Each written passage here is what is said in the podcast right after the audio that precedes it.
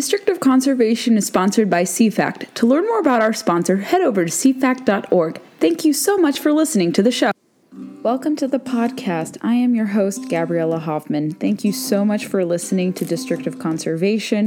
Whether you're new or returning, I greatly appreciate your listenership. Continue to spread the word if you find this content to be substantive and interesting. We would love to get more ears on the podcast. Today, I have another Florida centric podcast. I really love talking to and befriending people from Florida because I think they're so unique. They have a lot of fun in the outdoors and they have so many unique stories to tell. And today's guest, my new friend Matt Garsky, is one of those individuals. So, Matt works in local government in the water conservation space, and our mutual friend Mike Elfenbein connected us when Mike noticed that I wasn't able to get some fishing in, so we made that connection possible. He took me out fishing to different various spots in the canals, in the various different regions, I think four or five different locations and some lo- return locations, and we were able to catch some peacock bass, which are some of my favorite species to target. And we talk about a multitude of different Florida crazy stories relating to wildlife conservation, his interest in alligator farming. He expands on vervet monkeys living close to Fort Lauderdale. If you didn't know that, there are monkeys that live there. So I had to have him expand on that for you guys since I was so intrigued by it. And without further ado, get to know Matt Garsky and his work. I'm really thrilled to have my new friend Matt Garsky on the podcast. Matt took me out, by the way, to do some peacock bass fishing when I was in Florida recently, and he helped me deliver on that promise. We went to so many different spots. He really is a fascinating person, and I wanted to bring him on to recount that trip, but also talk about what he's doing in Florida. Matt, thank you so much for coming on District of Conservation. Thank you for having me, Gabby. Of course. Talk about your background. What do you do, and what drew you to taking an interest in the outdoors and in conservation?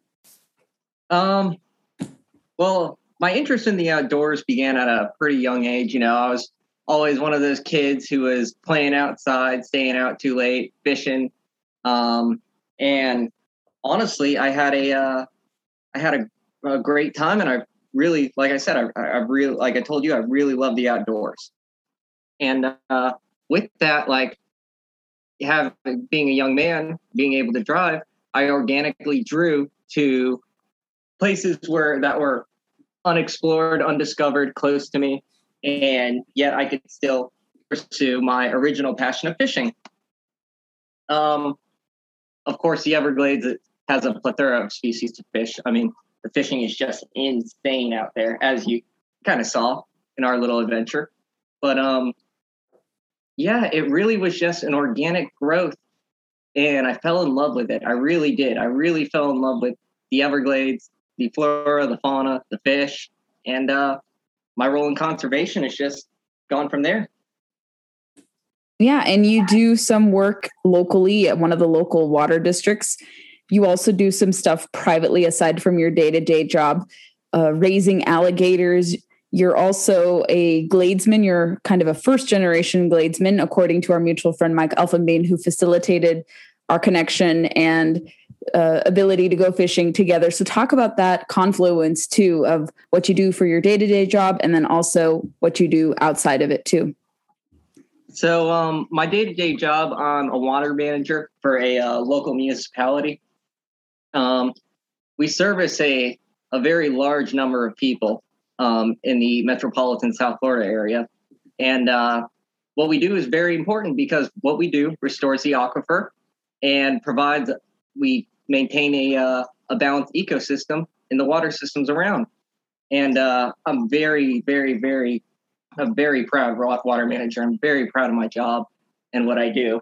Um, and we do everything from invasive removal to bank restoration. If there's trash or blockages, we get it cleaned up.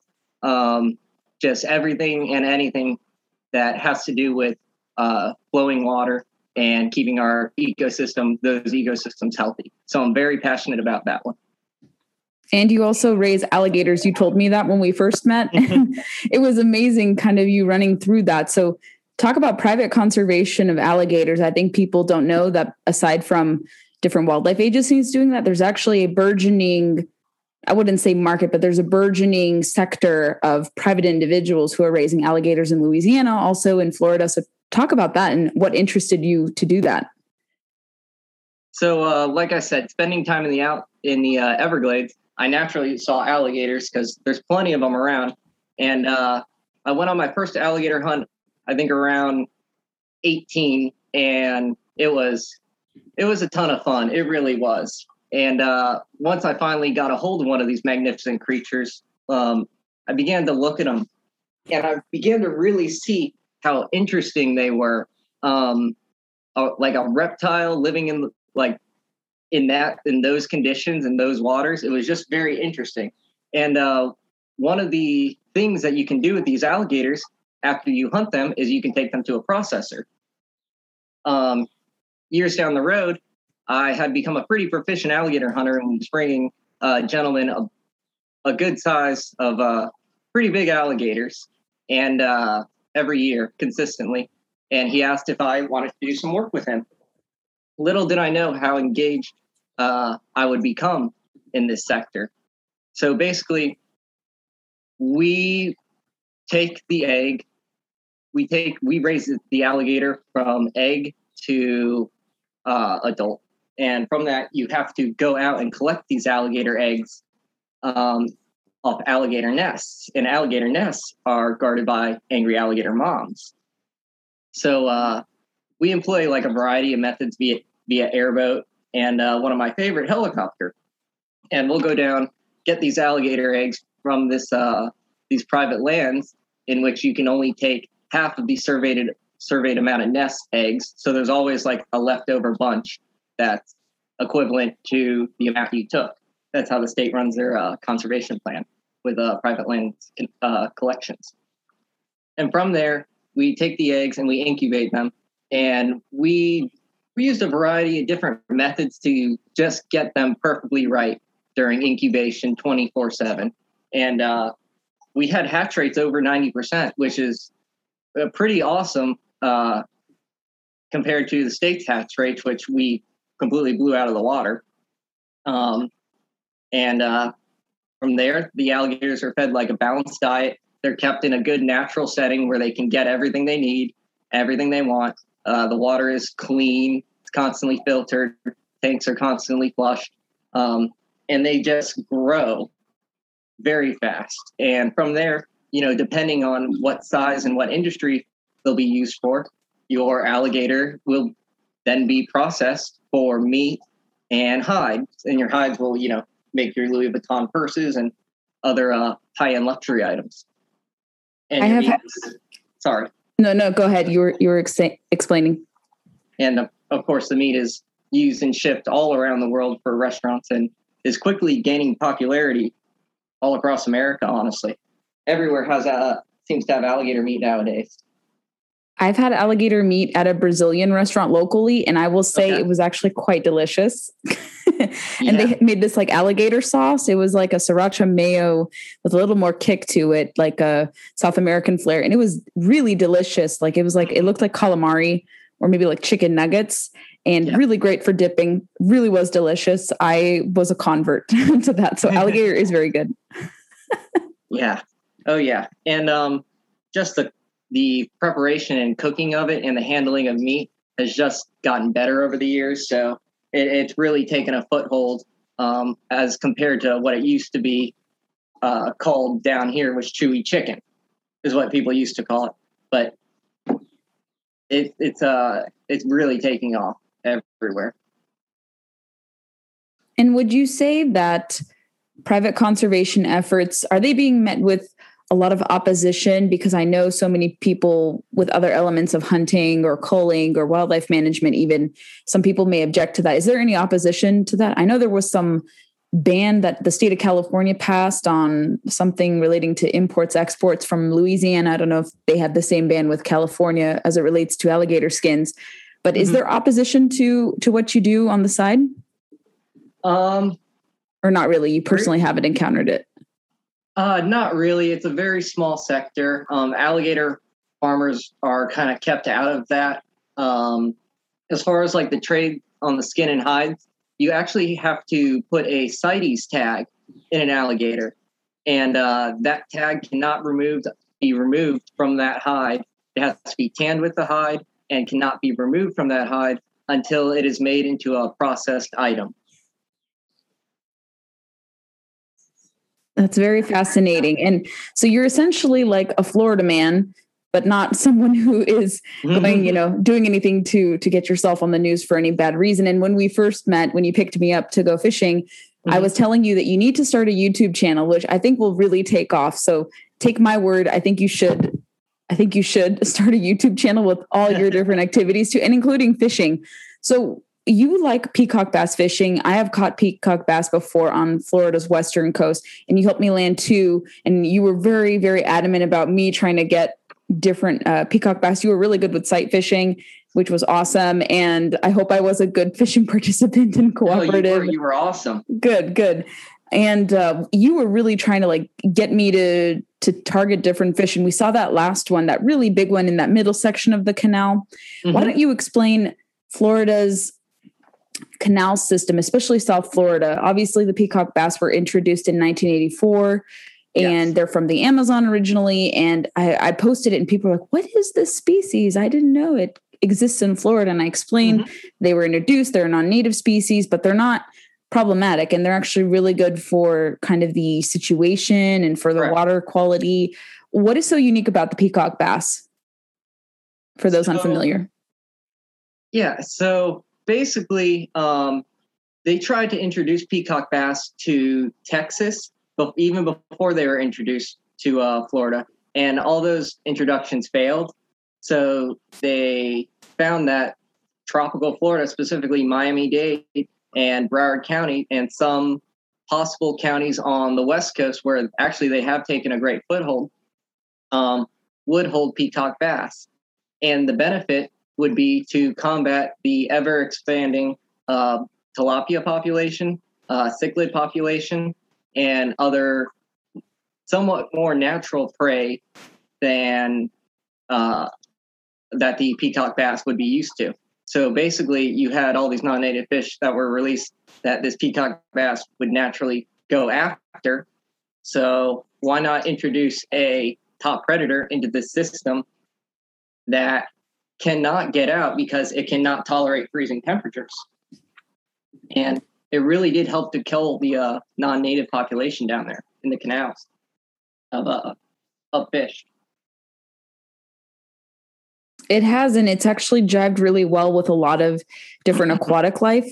And they like to be and reside in warm temperatures. I know if water goes below 60 degrees, Mm-hmm. They don't thrive, they die off. So Florida's right. ample year-round sunny weather and lack of cold temps is actually a really good environment for them to thrive, kind of like in the Amazon where they're originally from. Mm-hmm. And, and how big have they grown? Yeah. And in, in your approximation, like have you caught any beyond like several feet or you catch like the mid-size kind of two to four pounders? Um, most of them are around a pound, a pound and a half with uh they're are definitely fish that exceed the nine pound range in the systems around South Florida.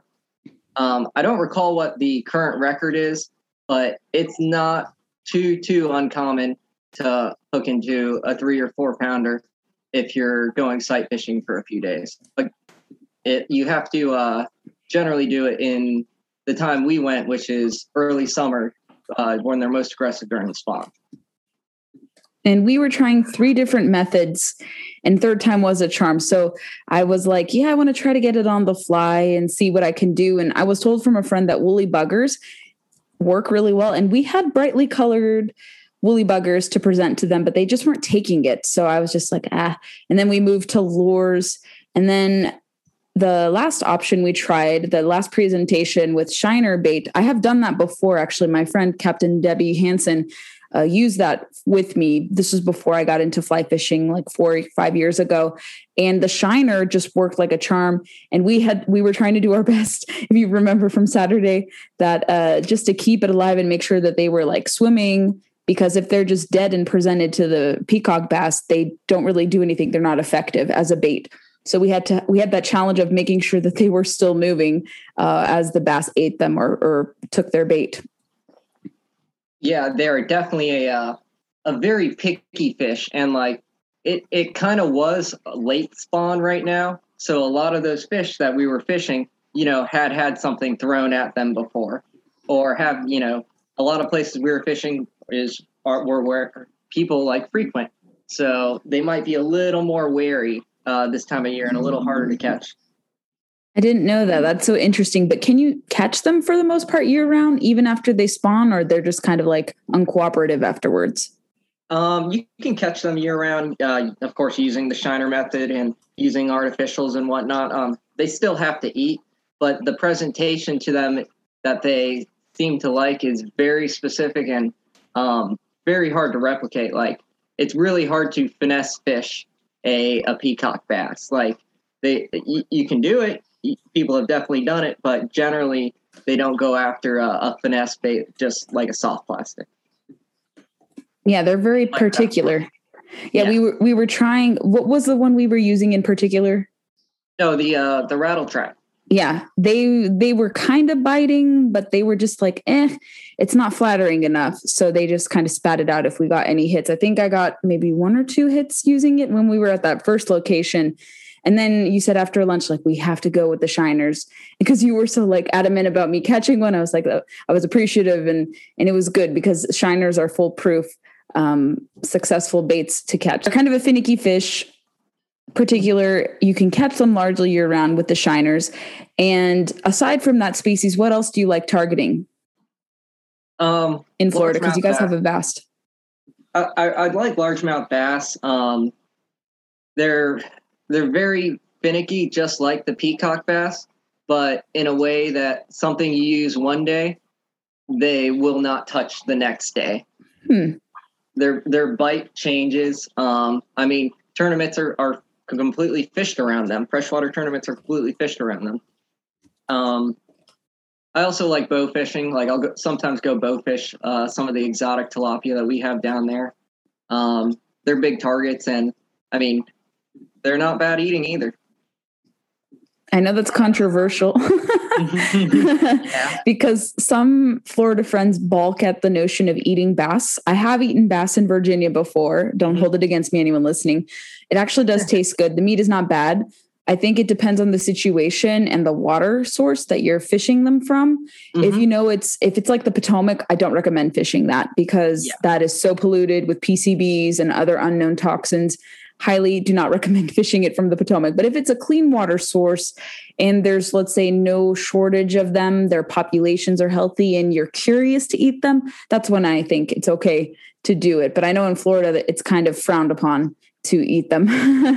the funny thing is, Gladesman used to call them freshwater grouper. you mentioned that. I remember freshwater grouper. Yeah. So it has a tasty meat. I, I don't remember how they taste because it's been a few years since I last ate some last ate some bass. but it it yeah it it can be edible for those curious. Yeah. But uh, if you're fishing with diehard bass anglers, avoid eating them. Do catch and release if you're fishing with people and, and don't take it. But it depends on who you fish with. Like if I fished with you and we caught a nice one, then you would recommend eating it. But it depends on the person uh, but don't mention it to someone who is a catch and release bass fisherman because they will uh, look down upon you.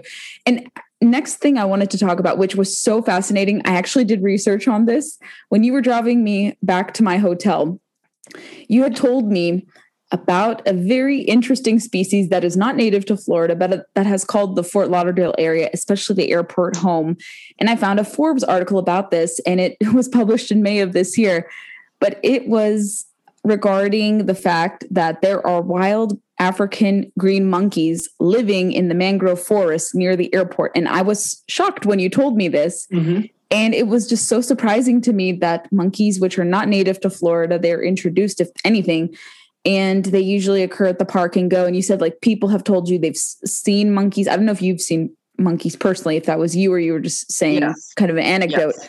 about it. And so obviously they're not native and they live in the mangrove trees there. And people i'm looking at this Forbes article as we're talking.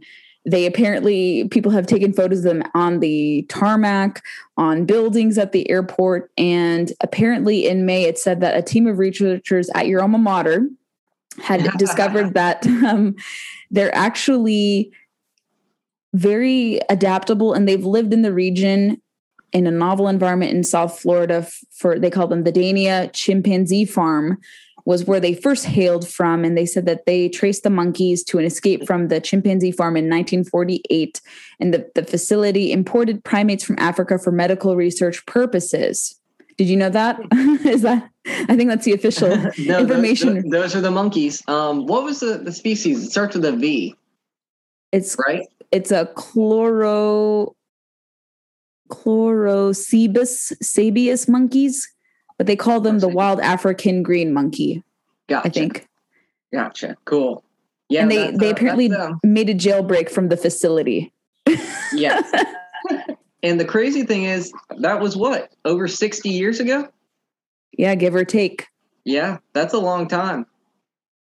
That's and crazy. they say that they're from Sierra Leone originally and that what else about them? They have a golden tip tail and a greenish brown hair.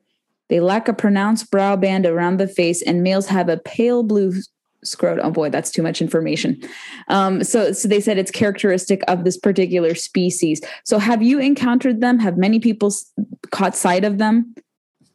Um, if we had had more time, we could have gone to the park and go, and they they like to come out around lunchtime. Oh my gosh! People come and feed them.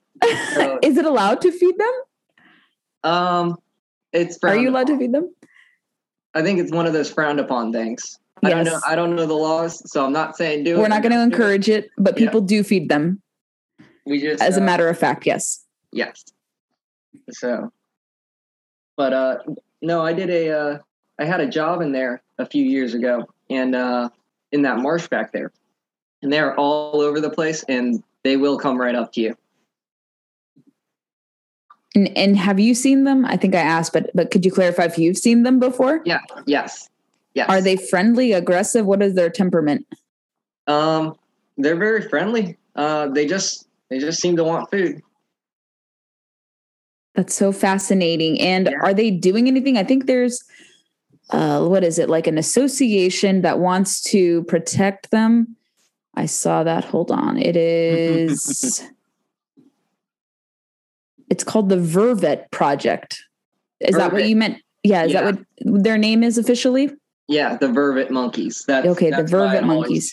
Learn the mass. But yeah, they call them the African green-tailed monkey, as we had talked about. But Vervet is, I guess, their formal name, and it's yes. called the Vervet Project, and they're in 501c3 to promote education, protection, and conservation of the Dania beach monkeys. Although they're non native, we believe they should be afforded health care and privileges that Florida native wildlife have. Interesting, huh?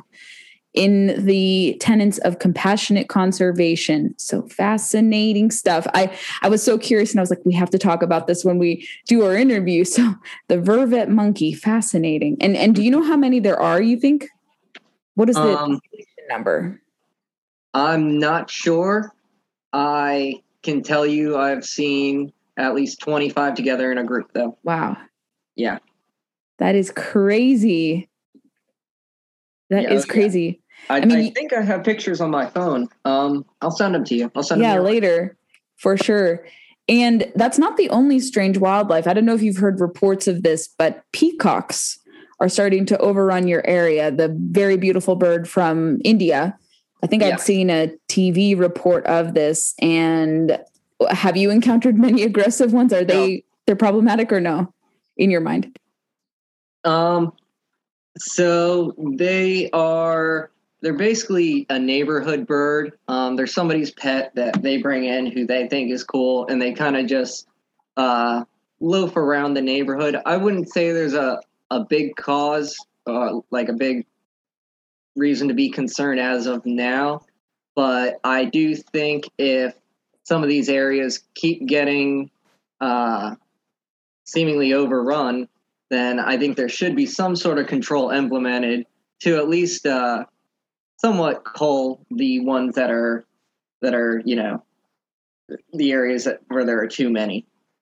Yeah, I think I'm reading some headlines now. Where is it in Palm Bay? They really think, just seem to be in urban areas. It, yeah. it seems like people Clearwater, keep them alive. Clearwater. I think Miami has an issue with them. And it's interesting, um, law enforcement, obviously, uh, anyone who knows, they say it's not illegal to harvest them. Is there a season to cull them? Or because they're non native, kind of invasive, is it like open season? I highly doubt that you'll be able to uh, harvest them unless there is some season. Because I know so many people, even if it is legal, there would be the emotional argument to not harvest them because they are very beautiful. Uh, but people have told me that they do taste like chicken. Um, so I hear they are very good. I hear they are very tasty. Um, and the only issue is it, it's a non-native, it's an exotic, it's an it could be an invasive, but not yet, and it does not have a season on it. So with that, it's essentially on private lands, open season year round. That makes that. sense. Yeah. But if you shoot the neighbor's peacock accidentally that you know is named Joey and that they love you know would you really want to deal with those no so not at all, all uh, but, but if you're in an area where there's 70 roosting on your roof every morning we you kind of have an issue but i don't think it's at that point yet one species that is completely overrunning the area, and we saw so many of them, were the iguanas. And yes. I think many people are very cognizant about their omnipresence and their just prevalence in the region. Mm-hmm. And it was amazing how many we saw. We we called that one spot, was it Dead Iguana Alley or something? I forget what we named it jokingly.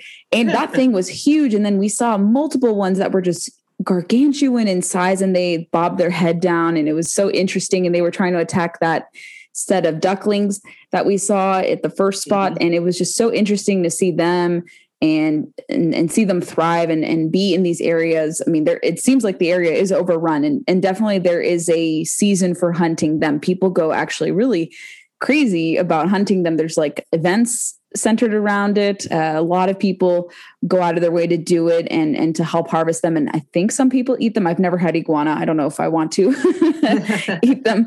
Uh, but but talk about that uh, from what you've heard about iguana season. I think many people outside of Florida think.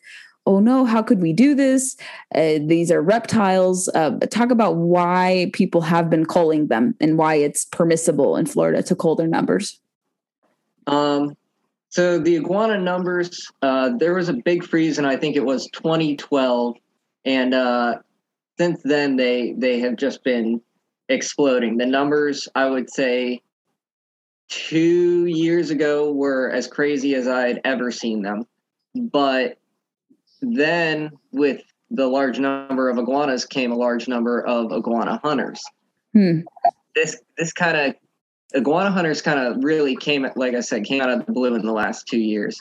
And um, what it really was was they found uh, an industry in it.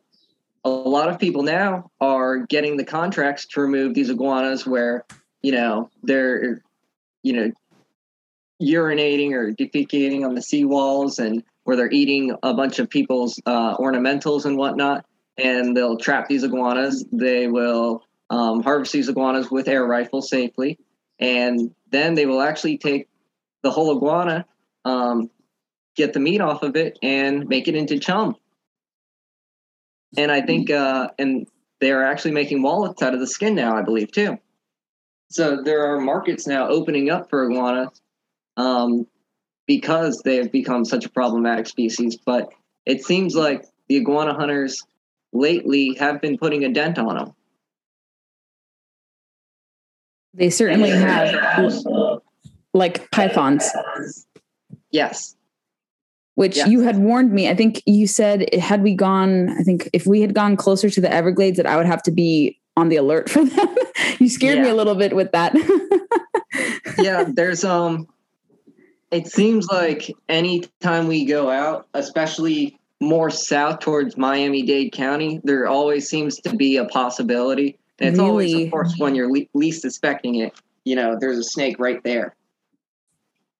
And I That's think there's amazing. a lot more than people think. Yes, because some person introduced them and they have just been overrunning the region with them. Yes. And, and they just grow gargantuan. I've seen some of the shows on what is it, Discovery, maybe National Geographic, and some grow huge. And people can actually make a living through python hunting And I think there's the famous python hunter who Mike knows. I forget what his name is off the top of my head, but he he has like a verified Instagram account and he hunts pythons. I think he calls himself the Python Hunter. Uh, I think that's his name, or there's someone. Uh, Python Cowboy. Yeah, Python Cowboy. There we go. Python yeah. Hunter, Python Cowboy.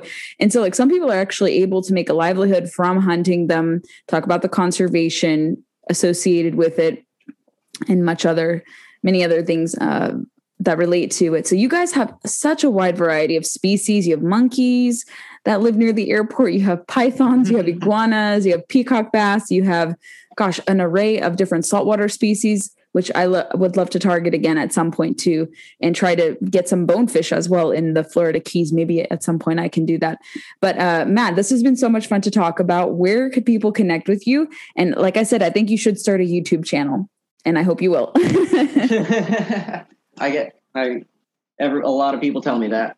Um, you can follow me on Instagram at Gladesman797 um, or just uh, friend me on Facebook. I really don't do uh, Twitter or anything um, just uh, send me a personal message. And uh, if you want to learn the South Florida area, I'll be happy to point you in the right way to whatever uh, endeavors you may have. That's awesome. I will make sure that people connect with you. I'll send some followers your way when we do the promotion for this episode. Thank you again, Matt. And I hope we can do some fishing again very soon. This has been a lot of fun. It's been great, Gabby. It was great uh, talking with you. Thank you for listening to the show. I hope you enjoyed this episode. Make sure you're following us on your preferred podcast player. We like to recommend Apple Podcasts because Apple is where most of our listenership hails from. So if you head over to Apple, subscribe, comb through some episodes, and leave us reviews, we'd be more than appreciative of your support in that manner. Follow us on Facebook, Instagram, and Twitter to never miss a beat nor a guest announcement. And you can connect with me personally on my social media feeds. All of the Facebook, Twitter, and Instagram links that I have are all denoted by blue check marks. Really easy to find me, so engage with me there. I'd love to hear your thoughts. If you want to recommend yourself for the show as a prospective guest, I'm all ears to hear and sift through different inquiries. Stay tuned for the next episode. Appreciate you listening.